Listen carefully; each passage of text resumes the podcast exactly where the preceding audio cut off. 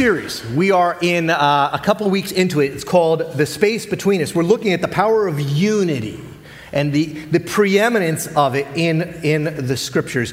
How oneness always wins, and therefore, how to reduce conflict, the space between us. And so today, I want to look at the ancient wisdom of Jesus' brother, James who, you know, I have two boys in the house, and so you would imagine that James probably is familiar with conflict, a family conflict, and it was likely with Jesus.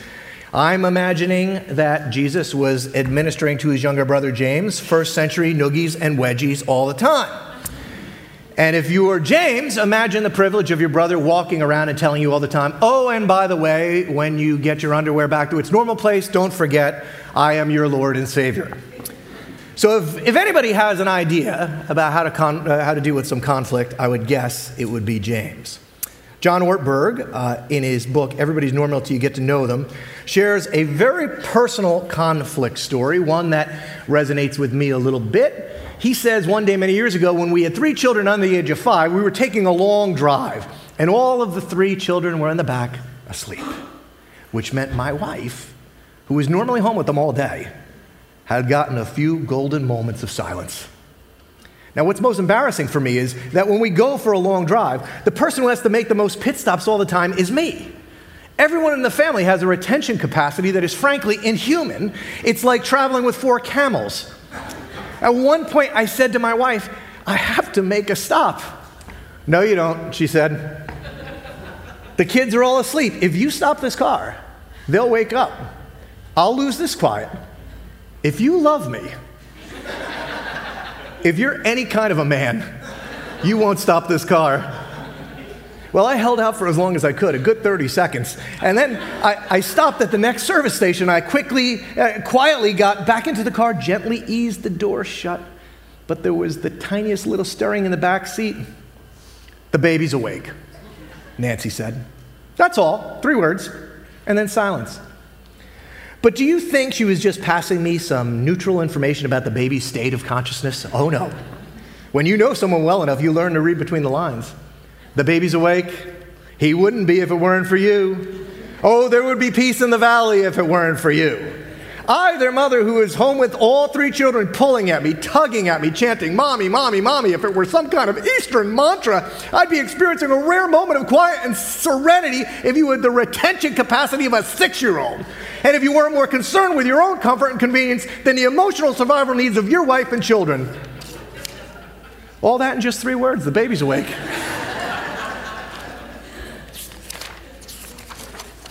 A few, mo- a few months later, he says, we were on another marathon journey, this time through the desert of Arizona. It was a blistering hot day, and the kids were asleep. I made the mistake of purchasing and consuming a 44 ounce big gulp iced tea. Nature took its cruel course. I need to stop, I said. I need not to stop, Nancy said. I have a passionate, burning need to stop. Believe me, if there was a way not to stop, I wouldn't stop.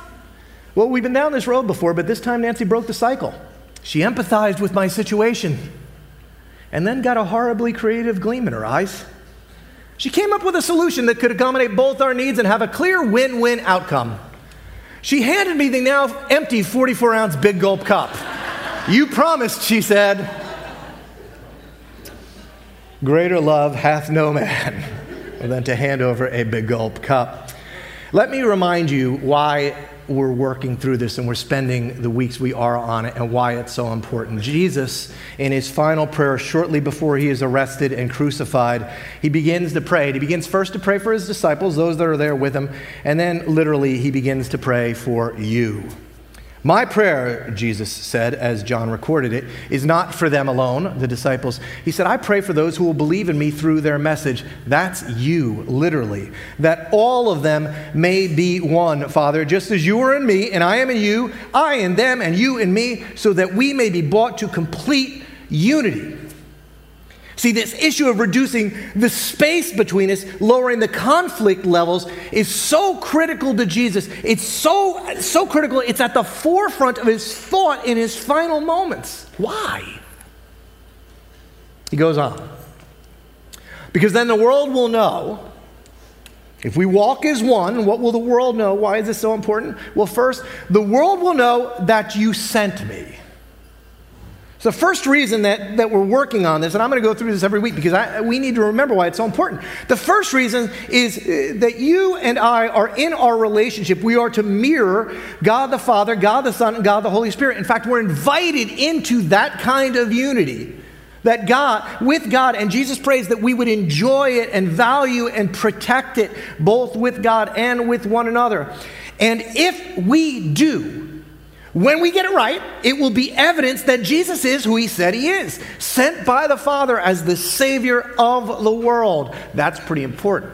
Second, the second thing Jesus says, if you do this, the world will know, if they love one another, the world will know that you sent me and you have loved them, even as you have loved me.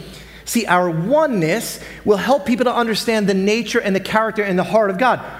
Look, we all know this, right? For God so loved the world that he gave his one and only Son, that whoever believes in him shall not perish but have eternal life. For God did not send his Son into the world to condemn the world, but to save the world through him. John 3 16 through 17. Oh man, we love it, don't we? And how do we communicate it best?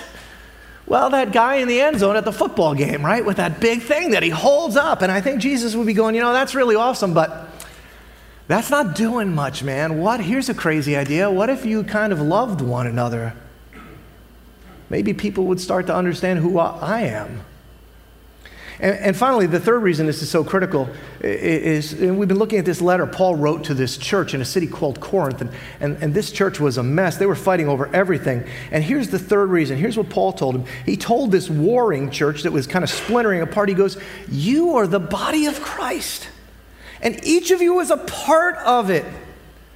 And as a result of that, our purpose and our identity is, and our destiny is discovered not in our individual pursuits, but as we find our place in the body, in the whole. And it's exactly for these reasons that oneness and unity is at the forefront of most of the teachings in the New Testament books. But for centuries, it's just not been a big deal in the church. We've missed its core centrality. In fact, if we're honest, and I, try, I like to be honest, we're, we're known more often for how we fight than how we unite. There's an old, well known church joke about this. You might have heard it, and this is, this is how well known it is that there's literally an old joke about it. It's about a Christian stranded on a desert island. Have you heard this? It's a Christian stranded on a desert island. Um, he's there for many months, and he's entirely alone, nobody there. Eventually, a passing ship picks him up. As they're leaving, the captain says, Well, what are those three huts over there on your island? Well, he goes, that, That's my house, and that's my church. The man replied, and, and what's the third hut? Oh, that's where I used to go to church. right? Like, this is what we've become known for. And so that's why Paul, he goes, There's a lot of risk here right? The gospel is at risk. The truth about who, who Jesus is, the truth about who, God's character, uh, your, your purpose and identity, it's all at risk here. Paul, Paul challenged this church in Corinth to a better way. He said, Look, there's another way to live love. We talked about what that looked like a couple weeks ago, but he understand the centrality of this message of unity. It was Jesus who said this, "A new command I'm giving you." I know you know all the 10 commandments. I know you, you know the 600 plus other ones that the, the rabbis have been teaching you. I will fulfill those for you. My life and death and resurrection will take care of those for you. They have no hold over you anymore. I'm giving you a new one. This is a new thing. It's not an old thing mixed with Jesus. All of those things are taken care of by me. Here's a new command for you love one another. As I've loved you, so you must love one another. By this, everyone will know you're my disciples if you love one another. It was Jesus, the same Jesus who said, All of the law and the prophets, which is how they, they would have referred to the kind of the Old Testament. All of the law and the prophets hang on just two commandments love God, love your neighbor. And gosh, that seems Well, Jesus, you mean I, I, I don't have to fulfill all these 600 plus commandments to be right with you? I just have to love God and my neighbor? Well, that seems kind of easy. This is like dumbed down Christianity, I guess, over here at Mendham. Except, it's not that easy. At least left to our own devices without the power of God at work in your life. See, in our world, and you're familiar with this, conflict is our story. Like it comes quite naturally. I'm pretty good at it. According to FBI statistics, there is one violent crime in our, in our country every 24 seconds. There's an aggravated assault every 48 seconds. There's a murder every 23 minutes. Murder is one of the leading causes of death for, for both young men and women in America today. Listen to these last two, just about how conflict. Domestic violence is the top cause of visits to emergency rooms by women. This one really blew me away. I want you to picture the, the Vietnam Wall, okay, that's in DC. If you've been there, it just takes your breath away how many men were lost in that conflict. During the war in Vietnam, more women were murdered at home than men were slain on the battlefield. It's a real issue. If you're honest, you know it. It's not just physical violence, though. Our inability to get along, to, to love one another, even those who we stood up and pledged that we would love till death do, our part, uh, do we part, our inability to do it has ramifications. Think of the role that anger and fights and quarrels play in marriages and in parenting and in our workplaces and unfortunately in our churches. John Ortberg put it this way he said, It's remarkable and, and, appalling that by and large in churches today, we're not scandalized. This is, boy, Isaac said this so brilliantly, and he didn't know what I was talking about, but he just nailed it. It's remarkable and appalling that by and large in churches today, we're not scandalized by broken relationships and chronic enmity between people. He says the same thing. He goes, When I was growing up, I knew of many churches where the sins that really got people into trouble revolved around lifestyle issues smoking a cigarette, having a beer, going to the wrong kind of movie, or listening to the wrong kind of music.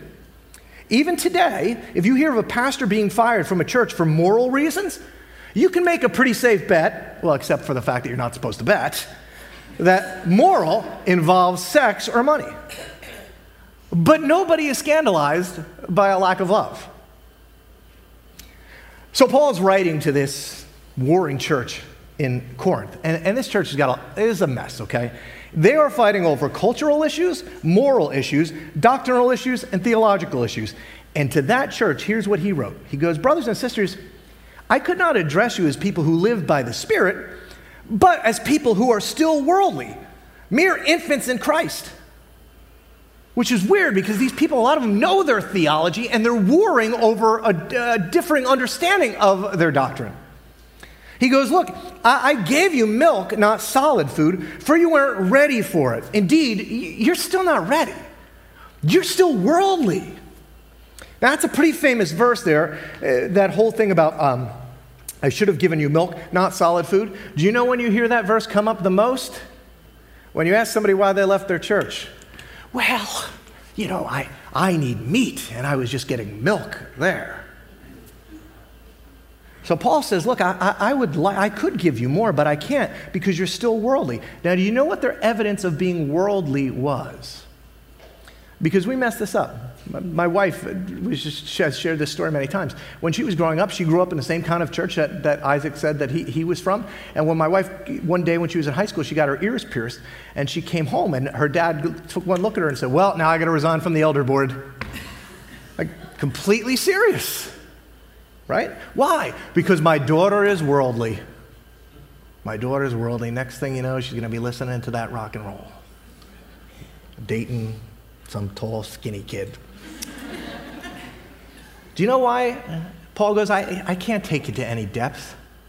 Do you know why you're still so immature? Do you know why you want to see what the proof of your worldliness is? For since there is jealousy and quarreling among you, are you not worldly? Aren't you acting just like mere humans? You see, if you want to judge somebody spiritually, if you want to look at their spiritual maturity, and by the way, please just judge yours. If you want to understand your own spiritual maturity, Look no further than your relationships. What are they characterized by? Are jealousy and quarreling hallmarks of them? Because this is the same church that Paul would say, when I was a child, I spoke and I thought and I reasoned like a child, but when I grew up, I put away childish things. And what were those childish things? At the top of the list are things like jealousy and quarreling. So what do we do? How do we how do we fix it? How do we grow up? Why do we fight? How do we stop? It's interesting. Uh, I, I, it's, I don't know if it comes through, but I spent a lot of time on this. and so I was studying all week why, why we fight. Why is it we do this? And so there's been a prevailing thought process about how to deal with anger and conflict going all the way back to Sigmund Freud. Because uh, there's this commonly shared assumption about anger, and it was that whatever you do, you need to let it out. Just let it out. Don't keep it in, it'll kill you. You got to let it out, express it, blow off some steam, because once you do, you'll feel better. And then the healing process can begin. Now, maybe you were taught that, or maybe you caught that from your mom and dad. Don't repress, express. Horrible idea. Let me show you why. Um, some of you, you do this, right? You get so mad, I'm going to scream into my pillow. Ah, I'm going to punch the wall. I'll feel better. Now, when I was studying this, uh, was, some of the first work on anger had to do with a lot of times we're an interesting lot, us humans. A lot of times our anger begins with inanimate objects. Uh, and so we love expressing anger at inanimate objects. It's the beginning of anger in our lives. And it just reminded me of maybe my all time favorite YouTube video, which I figured I'd share with you just to give you an, an example. Check this out.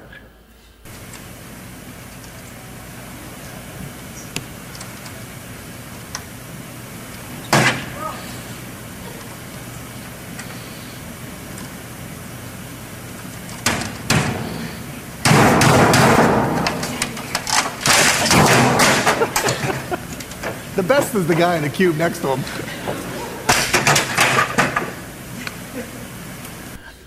Just let it out, man. You'll feel better. So in the 90s, there was a, a, professor at Iowa State University. His name was Brad Bushman. And he decided he was going to see if this, you know, everybody thought this was the way to go. Express your, your anger to see if it worked. So here's what he did. He grabbed 180 kids at, at Iowa State and he had them write a paper, an essay, an essay either for or against abortion.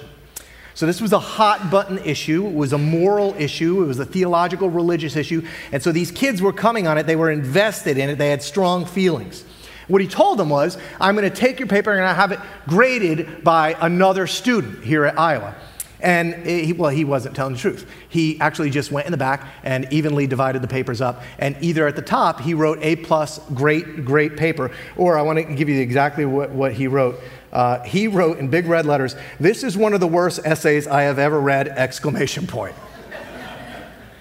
And so then he, he let the, he, he divided them into two groups, right? Now you've got the people that are really upset, right? Like, I, how dare you? And you've got, you've got the, uh, well, he dismissed the people who got a good grade, like that they were fine. And he took the angry people and he divided them into two groups. And what they were told is, okay, you're going to get now to compete against the person, compete in a competition against the person who graded your essay. So the first group was told that, hey, you know, one of the ways that's best to, to, get rid of anger, right, is don't leave it in, just get it out. And so he provided them with a punching bag, and these kids wailed on the punching bag for two minutes. The other kids were told, just sit here and the competition will start in a couple of minutes. Well, the game was simple. All you had to do was press a button as fast as you could. But if you lost the game, you would get blasted with a like deafening noise. When you win, you got to choose to blast your opponent, but not just blast them. You could set the volume of what they would have to endure between 0 and 10. 10 was 105 decibels, so it was pretty significant. So, on average, the group that just had to sit there for a couple of minutes, they ratcheted their thing up to 2.4 out of 10. The punching bag, the punching bag group, 8.5. The people who got angry didn't release any anger on the punching bag, it just ate them up. The group which cooled off lost their desire for vengeance. In fact, he goes on and he starts studying it over and over again. He tries it with hot sauce. Same thing. The people that vented, they piled up the hot sauce on those they were angry about. The people that didn't vent, they didn't put much on. He even did things like he took word puzzles and he'd put a word like C H dash dash E. The people that just sat there and didn't, didn't vent, most of those people answered chase.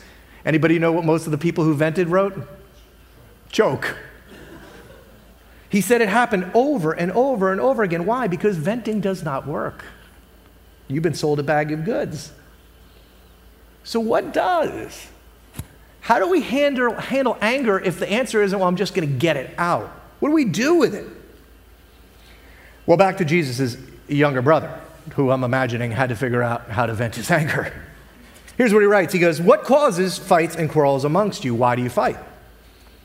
Why do, why do, and I want you to be thinking about a, con, a relationship conflict you're in right now.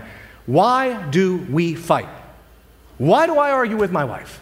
Why do I yell at my kids? Why am I so upset at my boss? Why, what, uh, why can't I stand that liberal on Facebook? Why can't I stand that annoying conservative on Fox? Why don't my kids, why won't my kids talk to me anymore? Why won't my sister come for Christmas? And so James actually answers his own question because I think he probably wrestled with it a little bit himself. He said, Don't these quarrels and arguments, don't they come from your desires that battle within you? You see, you desire, uh, but you don't have, and, and so you kill. And, and you covet, but you can't get what you want. And, and so as a result, you quarrel and fight. And so James starts by saying, You know what causes quarrels and fights? It turns out I want you to stick your, your, your, name in here, okay? It turns out the fight, the quarrels between Joan and I, and Caleb and I, and you and I, you know who the issue is? Me. Doesn't it come from something in you? There's a war at work within you. Specifically, there's something that you wanted that you didn't get, and it's warring in you. And he goes on. He says, You know, you do not have, that's why you're angry. You don't have because you don't ask God. And when you ask, you don't receive because you ask with wrong motives, that you might spend it on your own good pleasures. See, James says, Look, it's not them. Time out. It's not them, it, it's you. And, and you're not getting. You're not getting what you, what you want. Notice this is not a needs issue, right? So many times, oh, I'm mad because I'm not getting my needs met. No, no, no. You're mad oftentimes because you're not getting your wants met. You and I are really good at wanting. We are full time wanters. We are a people driven by desires. And, and, and, un, and wanters, people driven by unchecked desires, we can find ourselves in a lot of fights, but a lot of times we don't get in those fights. We just let it boil inside. Boil. I saw what he posted. I saw what she, where she was. I, I asked him to do it and he didn't. I can't believe he got the promotion. And it just sits there, it sits there until suddenly, one day, boom. And what we know is that doesn't help. Boom doesn't help. It's interesting he goes on, James, James goes on to quote the law and the prophets. He, he pulls a verse from Proverbs. He goes, This is why the scripture says, God opposes the proud, but he shows favor to the humble. What causes fights and, and, and arguments among us? James says, Well, there's three things there, there's your desire for possession, there's your desire for pleasure, and there's your desire for position. These are the three things that you always want. And when you don't get them, something gets at work inside of you that's warring. Now, enter into this with me for a minute. because some of you are angry right now. Go ahead, admit it. Elbow that guy sitting right next to you right now. I am so.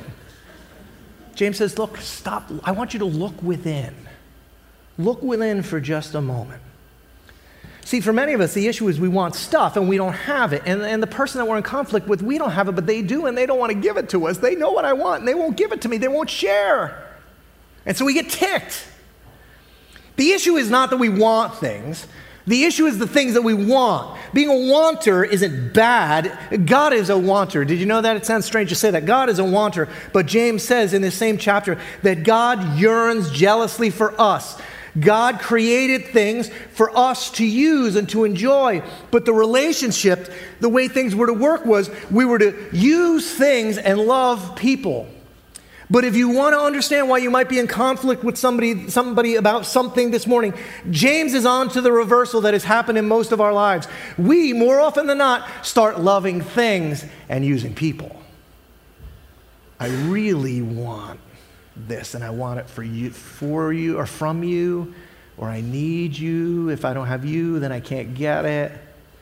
And so we begin to manipulate people and try to control them so we can get what it is we want. And then when they don't do what we want them to do, anger.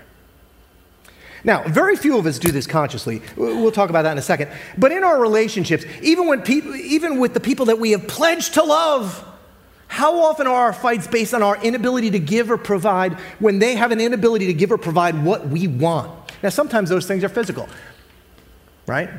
He knows what I want, he just won't give it to me. Sometimes it's at work. Ah, I deserve that promotion. I can't believe I didn't get that raise. But James puts his finger on something else. He says sometimes it's not stuff, sometimes it's pleasure. Oftentimes things are more, more subtle. Uh, it's, it's things like respect, oh, admiration. You know, you, there's a war in there because I really wanted this. So both of my sons wrestled, um, Caleb and John. And so Caleb always won. Um, John won about half of the time. And uh, so, uh, so, so John, like rooting for John, was rooting for the underdog. He'll tell you this himself. He's out in the hall. So one day when John was wrestling, he was like in sixth or seventh grade. He was varsity. Now, and you know what that meant? That meant I was a varsity dad. I've told somebody this story before. I loved being a varsity dad. Do you know when you're the varsity dad, you get to be in the varsity gym? Do you know where you have to go when you're a JV dad? JV gym. I'm in the varsity gym.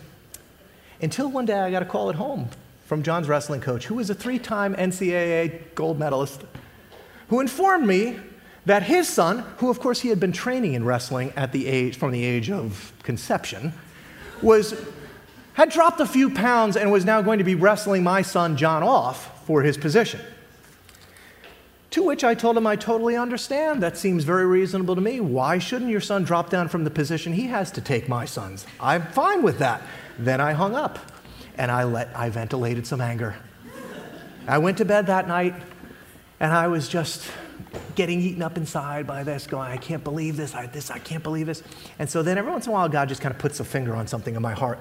And uh, He goes, John, why are you mad right now? I didn't hear this, but I kind of felt it. Why are you mad? So I started looking inside. What, what does James say? What's going on in you? Look at you. Why are you mad? So I started looking inside, and here's what I realized. There was about 10% of me that was mad because I was upset that my son was going to be upset because I'm a good dad. But if I'm honest with you, 90% of the reason I was mad is I was going to be in the JV gym. I want to be a varsity dad. And so what James is saying is like there's something you want. Sometimes it's physical, sometimes it's pleasure, uh, but it's a misplaced want issue. Are you loving things and using people? Well, God isn't against pleasure, right? Uh, Paul wrote to Timothy later on in the scriptures God has richly provided for us everything for our enjoyment. There's nothing wrong with enjoyment. But when pleasure starts to become primary and people become secondary, that's when conflict ensues. By the way, this is what allows people like your pastor to not care that much that the world lives on $5 a day.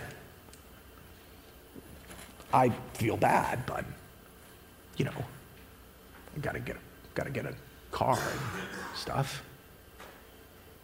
This is why James says, look, you don't have because you don't ask God, and you don't get when you do because what you're asking for is simply for your own pleasure and not for others. And if you think I'm wrong about this, just think about what you prayed for last. And then finally, uh, there's this, there's this root of all sin, pride. If I was going to rank for you what causes relational strife in my own life with my friends, with my family, it's, it's pride more than any other thing. So, uh, how many of you have done SDI? Um, not as many in this service. Boy, first service was like the whole church. And I went out with some church uh, folks the other night. We were all standing around. Everybody's talking about what color they are. So we've been giving you a tool um, for the space between us. So we've done this the last two weekends. We have one more weekend coming up. Unfortunately, I'm telling you about like a toy you can't get because they're all sold out, but we'll be doing it again. Uh, and I was out with friends the other night, and everybody's talking about what color they are, what color they are. And it's like, oh, I finally realized why I can't stand him, you know, like, because, you know, he's this. And so I am a red uh, which, if you know me, is no surprise. It means I, I, I want to win. And, and then as I've looked at myself, uh, that's a driving force for me. Then I started to realize it's not just that I want to win. I want to make sure. See, there's really no enjoyment in winning if you don't know that I won, right? So I need to figure out ways to communicate that fact to you so you understand it so I can have some pleasure out of that. And, and, so, uh, what the world becomes for people like me is it becomes kind of binary. In order for me to win, more often than not, means somebody's going to have to lose. So then James would ask me this question. He would say, What is it that's warring in you?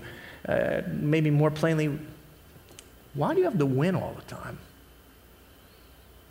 Like, would it be okay to lose? Why have to be right all the time? Why can't you just listen to me? Why do you have to be already formulating your argument? So that's why I think James is saying, look, you don't understand. Unity, oneness is so important. It's my brother's legacy. It's vital to his message. In order for us to, to be one, we're going to have to stop looking at them and start examining our own hearts. Where is the, this, because of my, where in my life is the desire for my possessions or pleasure or pride? Where is it bringing me into conflict? And then he doesn't just leave us there. He says, Do you want the solution to it? Here's the solution a couple of quick things. First, he says, Look, submit yourselves then to God. Submit means to yield. Yield to God's desires, not your own. You always yield to your own desires. Yield to your own. And you can only yield and submit to somebody to the extent that you trust God. What would it look like if you, in those moments of conflict, paused and said, I'm not going, I feel it coming. But I'm going to pause for a minute and I am going to yield to God. I'm going to trust Him for provision and pleasure. I'm going to trust Him for what He says about me and how He values me. I'm going to stop trying to get it from you. In fact, at one point, James, right in this argument, he says scornfully, You adulterous people, he goes, You're cheating on God. Because it's God who longs to be your most prized possession. It's God who desires to be your joy and, and, your greatest pleasure. It's God who says you're his beloved, you're his desired, you're his most precious and loved and valued child. Valued so highly, he sent his son for you. Why are you cheating on me trying to get it from all these other people? And then you get all upset when they won't give it to you. Submit yourself to God and stop trying to get all these things from other people. And then he says, resist the devil, and he'll flee from you. Here's a core principle of Christianity. You and I are born into a world at war. We didn't ask for it, but that's what it is. There is an epic battle between the forces of good and evil in the spiritual realm. We have an enemy. And that enemy's primary weapon is no different than the, the, the, the weapon used in modern day warfare. And that's simply this divide and conquer. You want to blow up a family? Divide mom and dad. You want to blow up a church? Start dividing the people up. Disunity ruins all of that. I think James would want us to be conscious of this. When we begin to feel conflict or tension, when it begins to rise in a relationship, wouldn't it be, a way, wouldn't it be wonderful to go, wait a minute, I am not going to get suckered into this again. Well, I'm not going to be this foolish. I'm not going to be used by the enemy that understands love and unity point to Jesus and point to the love of God. My daughter, Courtney, who's a character, if you know her, she has a pretty funny t shirt she wears around. It simply says, Not today, Satan. And so I think we apply that to lots of things, but wouldn't it be pretty cool if the next time you started to get angry and you felt conflict rising and space growing? What if you today just said, You know what? Not today, Satan.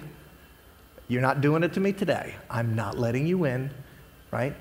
I am, I'm going to resist this. I'm going to resist the need to, to, to act out and do all the things I normally do. And finally, finally, James says, Look, here's what you do come near to God.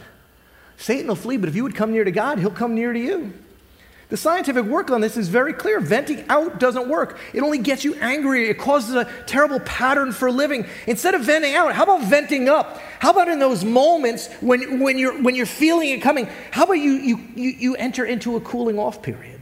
Before you talk, come near to God. Pray. Take every thought captive for a moment and make it obedient to Christ. Come near to God in those moments. Ask Him to speak to you and to show you. And then James finishes. He goes, Wash your hands, you sinners. Purify your hearts, you double minded. To a people that, were, that thought they were better than everybody else, he says, Look, you need to grieve and mourn and wail. Change your laughter to mourning your joy to gloom. Humble yourselves before the Lord. He'll lift you up. Always trying to lift yourself up. What if you humbled yourself? Is one long way of saying, now that you have submitted and you've resisted and you've drawn near, now do this. Own your stuff. Change your mind. Wash your hands. I don't know what conflict you're in today. Here's what I know you own some of it. You might own 10%, own 10% of it or 90% of it, but you own some of it. Humble yourself, take ownership for it. Jesus, by the way, humbled himself. It's a shame his followers are known for, known for being so proud. Submit yourself to God, resist the devil, draw near to God, and humble yourself. It's interesting. James ends with two things that always happen when you don't do this. He goes, Brothers and sisters, don't slander one another, don't talk about each other. Anybody who speaks against a brother or sister judges them or judges them, speaks against the law and judges it. When you judge the law, you're not keeping it, but you're sitting in judgment on it. There is only one lawgiver and judge, the one who's able to save and destroy. But you, who are you to judge your neighbor? Who are you to judge your neighbor? What are we supposed to be doing with my neighbor? Oh, that's right, not judging him, but loving him. The church should love, not slander others or judge others, but I can't help but be bummed out that somehow that became our rep. And as a result, here's what I think is happening as a result. I think just con, kind of conversely, as a result, people aren't believing Jesus is who he said he is. People don't believe that God loves them. And people aren't finding their purpose and their calling in life. And they're wandering aimlessly. In fact, I have to tell you, if you want to know why the church hasn't been prevailing in recent years, it's because we have been outloved by people outside the church. I'm going to close with a story that haunted me a little bit this week as I reflected on it. I was reminded of the parable Jesus told about the Good Samaritan. It's a really famous parable. A, a, teacher of the law that knew all of these 600 plus laws, he came up to Jesus and he, he said, Jesus, what is the greatest commandment? And, and many of you know Jesus said, Well, uh, there's one. It's that you should love the Lord your God and you should love your neighbor as yourself. And so the teacher was trying to trip him up. And so he said, Well, who is my neighbor? Jesus didn't answer that question directly. Instead, he told a story. Here's what he said it was an offensive story, really offensive to those who heard it, like it really bothered them. Jesus said there was a man who was on a trip and he, he, he fell prey to robbers. They beat him and they left him for dead on the side of the road. He was just kind of bleeding out there two different religious leaders, respected followers of the law, walked by him because of various religious rules and regulations. They couldn't touch the bleeding man, or it would have made them ceremonially unclean, and they needed to obey the law, and so they just passed by on the other side. They, they were good at raising the law over love. And Jesus said, A Samaritan man, a man from Samaria, Jesus' audience often referred to the Samaritans as godless dogs. The Samaritans were, were thought by the Jews to be terribly sin, sinful people, far from God. A, a Samaritan guy, he came by and he took care of the man and he bandaged him up and he paid for a room for him. And the Samaritan loved. And so Jesus asked the teacher of the law, he goes, So which of these men was a neighbor? And the religious guy begrudgingly admitted, Well, I guess the Samaritan. And Jesus said to him, You should go and do likewise. Why I bring that up is because I was reminded of it as a religious guy myself so clearly this week. Maybe you were too, with the story of Ellen sitting next to George W. Bush at the Cowboys game last week. Most of you know that Ellen is a gay woman and she's married to another woman something that President Bush ran against as part of his platform, something that many of us as evangelicals would profess the truth of the scripture is that that is not the will of God. Marriage is for a man and a woman for life. And so, as a result of that, and as a result of them sitting together, lots of controversy sprung up on both sides. Both camps kind of got fired up. How could she sit by him? How could he sit by her? What kind of message are you sending to these different audiences with different beliefs? Social media went crazy, criticism was everywhere. To which Ellen responded with this I'm friends with George. In fact, I'm friends with lots of people who don't share the same beliefs that I have. We're all different. And I think we've forgotten that that's okay that we're all different. Just because I don't agree with someone on everything doesn't mean that I'm not going to be friends with them. When I say be kind to one another, I, I don't mean only the people who think the same way you do. I just mean be kind to everyone. Church, let me ask you a question. Last Sunday, who was the better neighbor? Now go and do likewise.